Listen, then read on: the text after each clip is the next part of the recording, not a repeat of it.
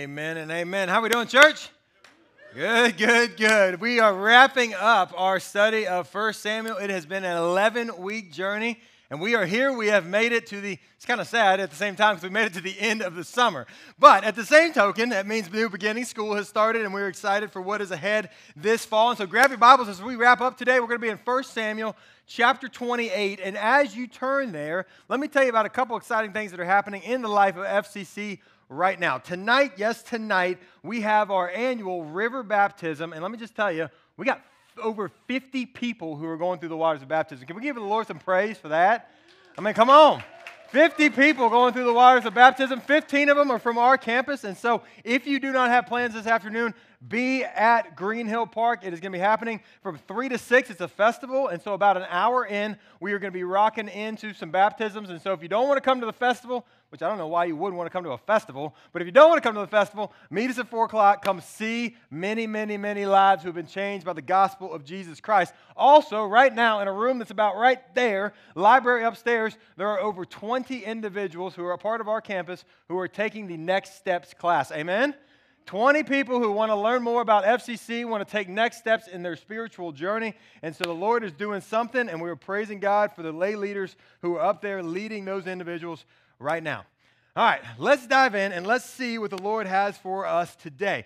We're going to be talking about Saul, and as he is searching, what we're going to find is that he's been searching, as the title of the message says, searching for answers in all the wrong places. You see, Saul has made a lot of really poor choices in his life.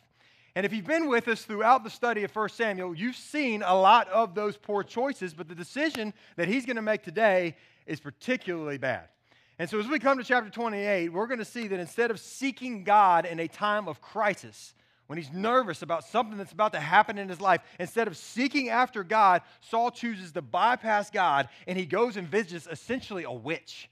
It's called the witch of Endor, the medium of Endor. It's pretty gruesome topic, right? Hey? And what we're going to see today is that when Saul chooses to bypass God, it leads him into a terrible place. In fact, it leads him to a place where he loses the blessings of God. And so this morning, as a church, our job this morning is to learn from Saul's mistakes. That's what we want to do. We want to learn from his mistakes so that we don't end up bypassing God in our own lives and make the same mistakes and fall into the same traps that Saul has fallen to throughout this book. And so, with that in mind, let's dive in and let's consider what or how the book of 1 Samuel is going to end and determine what, how this actual book, how the closing of this book today can apply directly to you and I's life. Diving in, 1 Samuel chapter 28, we're going to pick up in verse 3. It says this. It says, Now Samuel, he had died. Now, if you don't know who Samuel is, Samuel was the great prophet of God all the way back in chapter 1 who was born miraculously to Hannah. And we've seen him all throughout the book. He's done some pretty awesome things throughout the book. He was the one that anointed Saul to begin with. And so at the beginning of chapter 8, 28, we can see that Samuel has passed away, and all of Israel had mourned for him and buried him at Ramah, his own city. And Saul had put the mediums, that's people, if you don't know who those are, people who communicate with the spirits. Okay, so he put the mediums and the necromancers, which are people who communicate with the dead, he had put these people out of the land.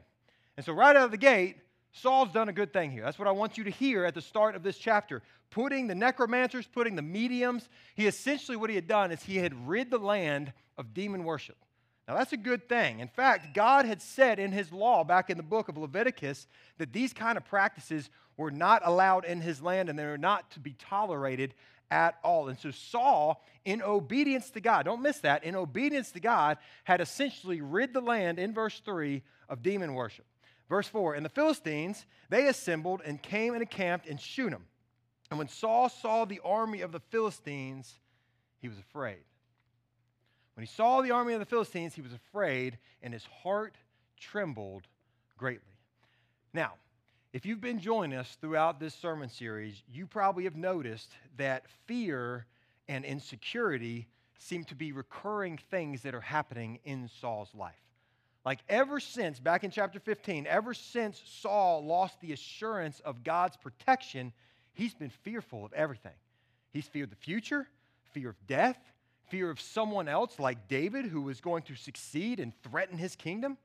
He's fearful of what everyone else thought about him. And, church, fear and jealousy, what that does in our lives, they're typically the first indicator lights that go off and they warn us that we are out of fellowship with God. That's what it does. And warn us that we're out of fellowship with God. You see, when you're fully surrendered, when your life is totally and fully surrendered over to Him, you have confidence in the fact that God is going to meet every single one of your needs. Like when you're surrendered to God, you'll worry less about what everyone else thinks. Why? Because you're confident that the only one whose opinion actually matters already has approval of you. And so you don't worry about what everybody else thinks. Like when you're surrendered to God, you're going to worry less about tragedies that may come in, hardships that may come in your way. Why? Because you know that not one hair falls from your head that Jesus doesn't already have knowledge of. But listen, what happens is, this is what's happening in Saul's life, when you strip yourself of those assurances, and when you try to go out and do this thing called life on your own, you end up living with fear. And you end up living with jealousy. Why? Because everything now, it doesn't rest on God. Everything now is resting on you. Church, this is what's happening in Saul's life. Fear was causing him to rely on himself instead of simply just relying on God. And what's happened is, at this point in Saul's life, his fear, point number one this morning, is that fear is making him desperate. And that's what fear does in our lives it makes us desperate. And so let's see what Saul's desperation actually leads him to do. Verse 6 And when Saul inquired the Lord, and so he's going to call out to the Lord, he's going to cry out to the Lord, but the Lord did not answer him. He didn't answer him by dreams or by Urim or by the prophets. Now, understand in verse 6, when it references dream, Urim, and prophets, these were the three primary ways that God spoke to his people back in that day. And while dreams and while prophets is probably really a familiar thing in your mind, some of you are sitting here looking at me like, Urim? Like, did he just say, never mind, did he say, you know what I'm saying? Like, what is he talking about right here? Well, Urim is actually the Old Testament equivalent in my mind of like the magic eight ball. Okay, and so picture this magic eight ball, except the difference was it was divinely ordained in Exodus as a way of discerning what God's will was in your life. In fact, most scholars say that Urim was basically two rocks. One was called Urim, one was called Thummim. And on one side of the rock was written yes, and on the other side, if you flipped it over, it was actually written the word no. And so when people needed direction in life, the priest would do this. He would take the rocks and he would throw them down on the ground. And there was three, four options that could come up. You think about just a simple math equation. When you throw four rocks on the ground with something, or two rocks on the ground with something written on each side, there's four options that could come up. Option number one is it would say yes, yes. And what that essentially meant was, hey, God is ordaining this, you go for it. You throw it down again, it might say no, no. And what that essentially means is, don't even think about going for it. God is not ordaining this in your life. And finally, the last two options are yes, no, or no, yes. And what that essentially meant was there's no clear direction of what God is leading in this particular area of your life. Now, scholars say that in Saul's case, what was probably happening in this passage was the priest would throw down the rocks and he would get yes, no. And he would do it again. He would get no, yes then yes, no, no, yes, yes, no, no, yes. And it would just keep not giving a clear direction. This would be like if you took a magic eight ball today and you started shaking it over and over and over, and all it kept telling you was, ask it again later, ask again later, ask again later. You're like, what do you want me to do, right? You just no clear direction. And if that happened to you, like if you shook that magic eight ball 100 times and it said, ask me again later 100 times, you'd probably think you were going mad, right? Or something's wrong with that magic eight ball. Listen, that's what's happening in Saul's life. God was supernaturally not giving Saul an answer. Now, let me say this before we move on. Today, this afternoon, if you go home and you go into your backyard and you find two rocks and you start writing yes and no on the back of them, and you start rolling the dice in that way, thinking that somehow God's going to supernaturally uh, guide your life in that direction, please, by all means, do not do that, all right? God is not going to supernaturally do that in your life. That is an Old Testament thing, an Old Testament provision that did not carry over to the New Testament. And so don't think God's will for your life is going to be determined by a couple smooth stones in your backyard, right? What do we have now? We have the Holy Spirit, right? We have the Holy Spirit of God that leads, guides, and directs our hearts. And so when you become a believer of Him, He enters into your heart, and that is now in the New Testament how we are led, guided, and directed by the Spirit. Verse 7 goes on to say this Then Saul said to his servants, said, Seek out for me a woman who is a medium, aka a witch And let me remind you, just four verses later, these are the same people that Saul had led the, the land of, okay? And so, verse 7 Saul said to the servant, Seek out for me a woman who is a medium, that I may go to her and inquire of her. And the servant said to him, Behold, there is a medium at Endor. Verse 8 So Saul disguises himself. He puts on other garments and he went, he and two men with him. And they came up to the woman by night. And he said, Divine for me by a spirit, and bring up for me whomever I shall name to you. And the woman, not recognizing that Saul was standing in a costume right in front of her face, the woman said to him, Surely you know what Saul has done how he has cut off the mediums and the necromancers from the land. Why then are you laying a trap for my life to bring about my death? Church, what kind of witch is this? Like, think about this just for a moment. This woman supposedly can see the future, right? She can see what he is supposed to do, but she can't even see through the costume of the man that is standing right in front of her. I mean, if you remember in the scriptures, the scriptures say that Saul stood what? head and shoulders above everyone else in the land. And yet, this woman, this witch, this medium, can't even tell that this is Saul standing right in front of him. But nonetheless, even though she doesn't recognize Saul, she still has this fear in her mind. Right? And so Saul, in verse 10, he's going to have to assure that everything's going to be okay. He says this. And so Saul swore to her by the Lord. Check that out. Saul swore to her by the Lord as the Lord lives, no punishment shall come on you this thing. Point number two this morning is this desperation in life can make us compromise.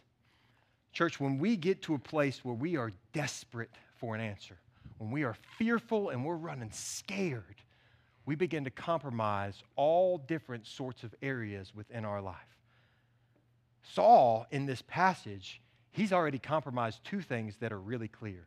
He's compromised his identity. Think about it. He's disguised himself as a commoner and he's sneaking around at night seeking answers from a witch. Which, by the way, is the second thing he's compromised. He's compromised his convictions. He's the one that rid the land of all of the demon worship to begin with. And after he sought God, what does he do? He doesn't hear an answer from God. And so instead, he compromises his convictions and he uh, consults a medium for advice.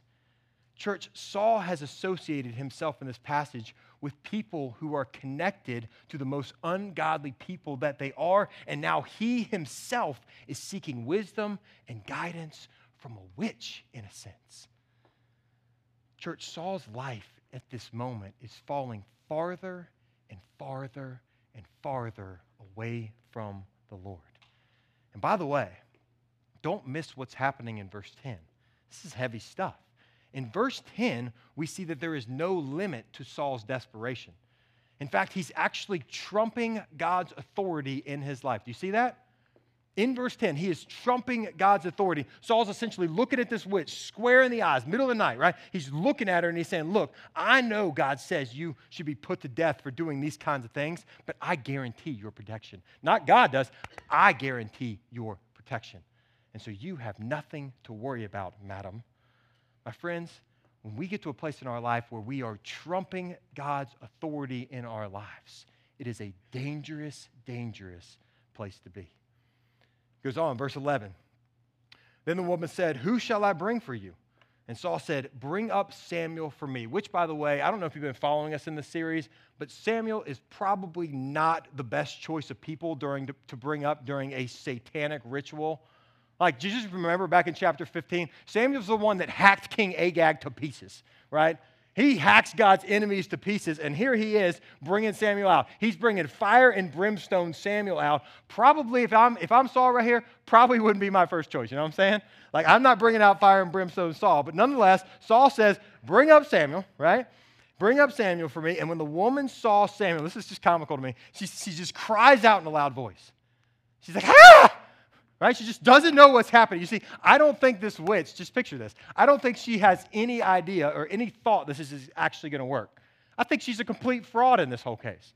And so she's sitting there and she's probably thinking, normally I just, you know, blow some smoke away, turn some Enya music on, move around this little Ouija board a little bit, and literally people believe what I'm going to say. Like I just make stuff up and we just go with it. However, this time I picture her just kind of sitting in the back room with Saul. She's just like caressing her little crystal ball or whatever they do back in the day. Like they're just caressing this thing. And all of a sudden she just sees this person like coming up, whatever that looked like. And she's like, ah, what's happening right here? This is actually working. Like church, she didn't actually believe this thing was actually going to work. And so this woman, verse 12, she sees Samuel. She cries out, ah, with his loud voice. And the woman said to Saul, Why have you deceived me? You are Saul. Way to go, genius. Just now figuring this thing out. Like, cue the music. I can see clearly now that you are Saul, right? That's what's going on right here. That's essentially what's happening right here. You are Saul, verse 13. And Saul said to her, Do not be afraid. Do, what do you see? And the woman said to Saul, I see a God coming up out of the earth. I don't know what that looked like, but what a crazy word picture that paints in our mind. Verse 14, and Saul said to her, What is his appearance? And the medium said, An old man is coming up, and he is wrapped in a robe. And Saul knew that it was Samuel, and he bowed with his face to the ground, and he paid homage. Pause right there. You know, verse 14, it shows us discreetly a major problem in Saul's life. Write this down. Because people today, we can fall into the same trap if we're not careful. And so I want to show it to you. Saul's problem is that he has always shown more respect and concern for Samuel, God's prophet, than he did for God himself. See that? Shows more respect for Samuel than he did for God himself. And sometimes, if we're not careful, and sometimes people in today's culture, we can show more respect for a particular pastor or for a famous person or for another individual in our family than we actually do for the Lord. Listen to me very carefully. There will be times, church, that this church, this gathering of people, this Southwest campus will not be perfect. You know why? Because I'm the pastor, right? That's just it. And the reality is, by being totally transparent this morning, I make the mistakes all the time. Ask my wife, right? Just ask her. Don't ask her the details, but just ask her. I mean, all night last night, I was making all kinds of mistakes. I just was. And so the reality is, this church, myself as your pastor, we are not going to be perfect. And so the reality is, you as an individual, as a congregant here today, you cannot build your, your, your actual faith on a specific church. You cannot build your faith on a specific pastor. Why? Because we are all imperfect people. All of us in the room. We're imperfect people who make mistakes, who hurt each other's feelings from time to time right? We will let you down from time to time. I will let you down from time to time, and I apologize in advance for when it happens.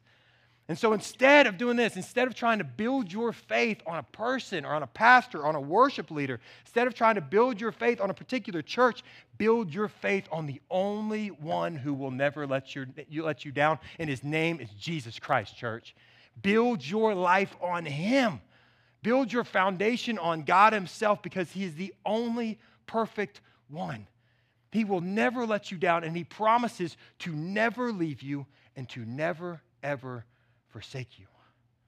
Verse 15 Then Samuel said to Saul, Why have you disturbed me by bringing me up? And Saul answered, I am in great distress.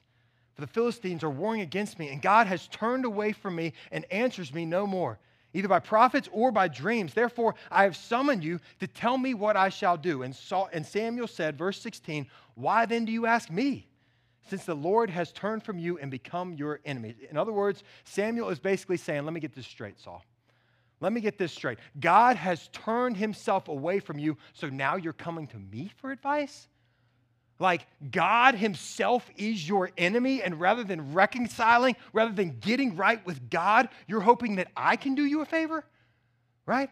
And Samuel continues, verse 17 The Lord has done to you as he spoke by me, for the Lord has torn the kingdom out of your hand, and he has given it to your neighbor David. Because you did not obey, obey the voice of the Lord and did not carry out his fierce wrath against Amalek, therefore the Lord has done this thing to you this day. Now, you might remember, if you've been joining us throughout the summer, you might remember this story from back in chapter 15. If you weren't there, back in chapter 15, God had told Saul to completely wipe out the Amalekites. He said, This is not about you, this is about me executing righteous judgment on this group of people. And so he instructed him, don't take any spoils at all. Well, what did Saul do? He disobeyed God, right? Yes, he went and he attacked the Amalekites. Yes, he overtook the Amalekites, but he kept the king, King Agag, as a trophy. And he kept some of the spoils and retained them as well. And he tried to convince God later on, try to convince Samuel later on that he was going to take those spoils and sacrifice them to the Lord. Well, as the story went, the result of that uh, of Saul's disobedience was God rejecting Saul as king. And listen, when that happened, when Saul got rejected as king, yes, he was sad about it. Yes, he was disappointed and frustrated, but the reality was Saul, at that moment in his life, he never truly repented for his disobedience.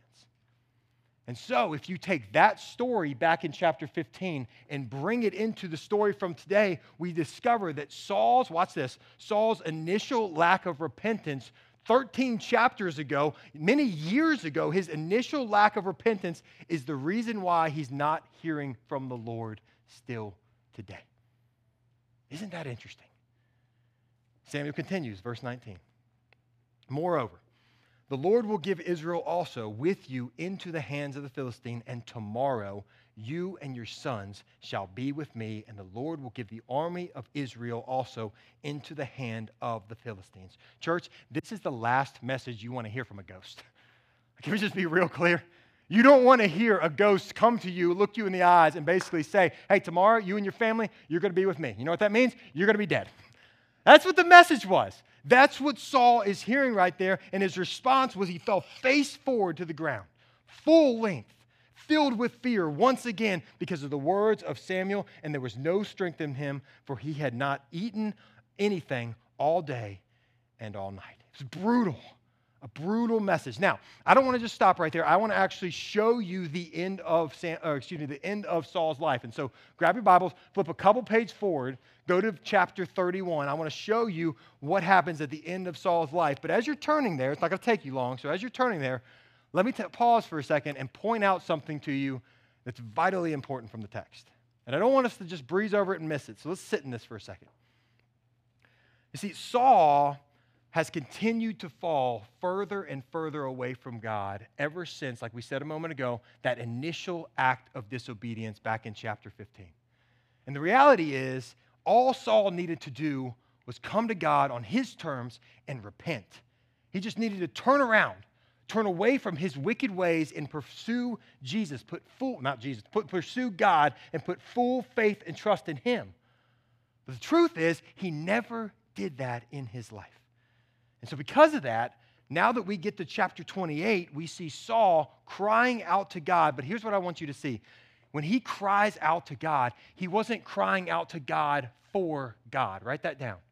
He wasn't crying out to God for God. Instead, he was crying out to God to get him out of a jam. See that? He didn't just want God, he wanted God to fix his problems, and that was it. He wants God to save him from the Philistines. And so instead of coming to God on God's terms, and instead of surrendering his will for his life to God's will for his life, Saul's trying to use God to get him out of a jam. And listen, the truth is, in many of our lives, if we're not careful, we can be guilty of doing the exact same thing. We can try to use God just simply as a means to fix our problems. For instance, there are times when we wait until a crisis comes into our lives, and then it's at that point we begin to pray and call out to Him. Now, don't hear what I'm not saying. I'm not saying that you shouldn't seek God in a crisis. I'm not saying that when you get in a jam or when you face a difficulty at work or in your family life or whatever it may be, I'm not saying that you shouldn't seek God. You absolutely should seek God in a crisis and when you find yourself in a tough situation. But uh, what I am saying is you need to ask yourself a reflective question and say, why am I seeking God at this moment? Why am I truly seeking Him? Are you just trying to use God at that moment to get you out of the problem and the jam that you're in? And then as soon as you get out of that problem, guess what you're going to do? You're going to go back to the exact same way you were living before. Or are you actually realizing in that moment that God is truly who He says that He is? And that He truly is the only one that we should ever trust, serve, and surrender to in life. In other words, are you only seeking God when you have a problem in life? Or are you seeking him every single day and desiring to truly know him personally? Listen, in our relationship with Christ, it shouldn't be all about getting things from him. Yes, that's a piece of it. You see that. We're going to see that next week. Right? In the Lord's Prayer, it says, Give us this day our daily bread. And so, absolutely, we're supposed to ask God for things, but it shouldn't be all about getting things from Him. Instead, it should be about knowing Him, right? Learning about Him, growing in Him, seeking Him in a more intimate way. Now, as I said, we're going to talk about that more next week. Next week, we're going to sit in the Lord's Prayer in Matthew chapter 6. I thought it was the perfect thing to celebrate our 10 year anniversary, talk about how we need to just pray to the Lord for the future of what's to come. But for today, let's transition. Let's get back into 1 Samuel chapter 31 and let's see how Saul's life comes to an end. 1 Samuel chapter 31, pick it up, verse 1. Now the Philistines were fighting against Israel. And the men of Israel fled before the Philistines and fell slain at Mount Gilboa, just as Samuel had said. And the Philistines overtook Saul and his sons. And the Philistines struck down Jonathan and Abinadab and Malchishua, the sons of Saul. Church, Saul is literally watching his army fall apart. He's literally standing there when all of his sons die right before his eyes, including the godly man of Jonathan. Parents, listen to me carefully. Because this right here, Saul's life, Saul's disobedience, is a reminder that your children will suffer for the mistakes that you make in this life. They absolutely will. That's a sobering truth that is taught all throughout the scriptures, right? And so while you might be thinking in your mind sometimes that my choices affect no one but me, man, that's simply not true. It's not true. What you do affects the lives and the eternities of many different people who are connected to you. We see this in here. His entire army is crushed, they're struck down, his sons are killed. And so, what you do has a direct effect on the other people in your life, family members and non family members. Verse 3 the, the battle pressed hard against Saul, and the archers found him, and he was badly wounded by the archers. And Saul said to the armor bearer, Draw your sword and thrust me through it, lest these uncircumcised, these Philistines, come and thrust me through and mistreat me. Church, to the very, very end, what is Saul still worried about? He's worried about what everybody else thinks of him. He's not worried about the fact that God is his enemy and God has left him. He's still just worried about what he looks like in front of other people. It goes on to say, but his armor bearer would not, for he feared greatly. Therefore, Saul took his own sword and he fell upon it. And when his armor bearer saw that Saul was dead, he fell upon his sword and he died with him. Thus Saul died, and his three sons, and his armor bearer, and all his men on the same day together. And when the men of Israel, who were on the other side of the valley, and those beyond the Jordan, saw the men of Israel had fled, and that Saul and his sons were dead, they abandoned their cities and fled. And the Philistines came, and they lived in them. Verse 8 The next day, when the Philistines came to strip the slain, they found Saul and his three sons fallen on Mount Gilboa. So they cut off his head, and they stripped off his armor and sent messengers throughout the land of the Philistines to carry the good news that the house of the idols to the people. To, to the good news to the house to, of their idols and to the people. They put the armor in the temple of Ashtoreth and they fastened his body to the wall of Bethshan. Church, that's how the book of 1 Samuel ends. Sobering reality. Saul, think about this. Saul, the man that the nation of Israel desired. That's who they wanted to be their king. They wanted Saul. He was the man. He doesn't defeat the Philistines in the end. Instead, what happens? He loses ground to them, and the Philistines begin to live in the Israelite cities. Church, Saul's last act as king is to watch his own sons die, and then he commits suicide himself and his enemy hangs his body on the wall in the city in shame until the birds come around and pick away his flesh. It is impossible for the Bible to paint a more devastating end to a life. Unreal. And what's really ironic, watch this. All of this that happened is in the same geographic place where Saul was crowned king. Do you know that? The location where Saul was killed and hung up on the wall was within an eye shot of where he was crowned king of Israel. A truly devastating end to Israel's sought after king. Now, understandably, I don't want to close the service like this. And so the question becomes what do we learn from all this? As you reflect on Saul's life, as we as a church reflect on the book of 1 Samuel, what do we learn from Saul's life? Well, we could sit here for another half hour, an hour, two hours, and I could tell you all kinds of things that you learned from Saul's life. We could go through the whole thing again, but here's one thing that you can walk out of here with, and that's this. Point number three Saul looked for answers in all the wrong places.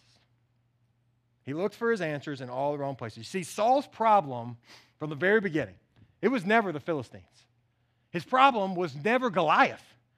His problem was never the fact that David was going to overtake him as king. You know what Saul's problem was? Saul's problem was Saul. That was his problem. See, Saul never truly trusted in God. God could have conquered all of Saul's enemies. He could have blessed Saul's life in an abundant way, but instead of trusting in God, he trusted in himself. Saul never truly delighted in the Lord, he delighted in himself. Church, what do you delight in? What is it that you delight in in life? My friend, Saul knew who God was. He knew all about God. He knew that he should call out to God when he was in a pickle, when he was in a jam, when he was going through a difficulty. He knew about God. But his main problem was that he didn't fully surrender and repent to God. You see, as we reflect back over the whole book of 1 Samuel, the reality is all of us have something or someone that we look to for happiness, for security, and for satisfaction in this life. And whatever or whoever that thing is, that's what we become a slave of. Right? For Saul, that thing was himself. It was himself. He constantly worried about what everyone else thought, which meant the Lord of Saul's life wasn't the Lord. The Lord of Saul's life was Saul. And because of this, Saul chose to, chose to live and to serve himself instead of choosing to serve and live for God. And so, my question to you as we close this morning is simple Who is it that you are living for? Who is your king? What is your king right now? Are you living like Saul? Are you desiring something from this world that will bring you happiness and joy and security and satisfaction? Or is your desire to simply just know Jesus? To know him? Because he is the only one who can ever truly, fully, and finally satisfy your life. Church, we all have to choose a king. That's what this book has taught me so many times over. We have to choose a king. In fact, all of us have already chosen a king. And so, my question for you as we wrap this book up is who or what have you chosen to be your king? Something from this world? Is it yourself? Or is it Jesus Christ, God Almighty? This morning, I offer you the chance to make the choice that Saul did not make. And that's the choice to trust in God as your true king. And I want to give you the opportunity to make that choice right now as we wrap up in prayer. Let's all bow our heads, everybody praying. Father, Lord, we thank you. Thank you for your word to us today. We thank you that while we saw a gruesome ending to a king's life, we can also look ahead to 2 Samuel. I know that there's another king waiting in the shadows who's going to be a much better representative for the people of Israel. And Father, ultimately, years and years later, there's going to be another king who's going to arise, and he's going to come on a rescue mission from heaven, and he's going to live the perfect, sinless life. And he's going to go to the cross and die in every single one of our place, and his name is Jesus. And so today we rejoice and we praise you for sending your son, and we praise you, Jesus, for giving your life on the cross for each and every one of us. Father, I pray for the individuals in this room right now who are right now turning to things that are other than you turning to things for assurance, whether it's money, whether it's uh, uh, people, whether it's uh, status, whatever it may be, turning to things that are not you for assurance, may they stop doing that right now. And instead, repent of that. Turn to 360 and to begin to trust in you for health, for security, for safety, and for satisfaction. Father, I pray a prayer of repentance that we would repent, unlike Saul, who had so many opportunities through his life to simply repent. Would we repent of any area right now that is unconfessed sin in our life? Any area right now that is in rebellion to you? Father, would we not just sweep it under a rug or shove it into a closet so that nobody can see it, but would we bring it before you this morning and truly repent of it so that you can wash us clean and make us whiter than snow? Church, may we confess these things right now. Father, I pray that our congregation would be a congregation that's not just about knowing about you, but it's a congregation that is just simply in love with you. A congregation that just wants to know you in a deeper way, have a better understanding of who you are. I pray that we wouldn't just seek you when we're in a jam, but Father, that we would seek you every single day. May we recognize that a relationship with you is not just about going and doing a bunch of stuff to try to earn our salvation. It's not about trying to get things just from you, but instead, may we understand that the foundation of Christianity is about knowing what you have done for us on the cross. It's about knowing how you feel about every single one of us. And then when we understand that, surrendering every part of our life to you. And so, with that in mind, Jesus, I pray right now for the individuals that maybe are in this room right now that don't know you maybe haven't surrendered areas of their life to you. Maybe they have in the past, but the reality is they're not living that, that way right now, and so they need to come back to you. Father, I pray that right now, through the power of your Spirit, you'll convict them of their sin, that, you that you will show them their need for you. And I pray that they will come to you right now with open arms and confess that you are Lord and you are Savior. So, Father, we thank you once again for our time together this morning. And we pray these things in Christ's name. Amen.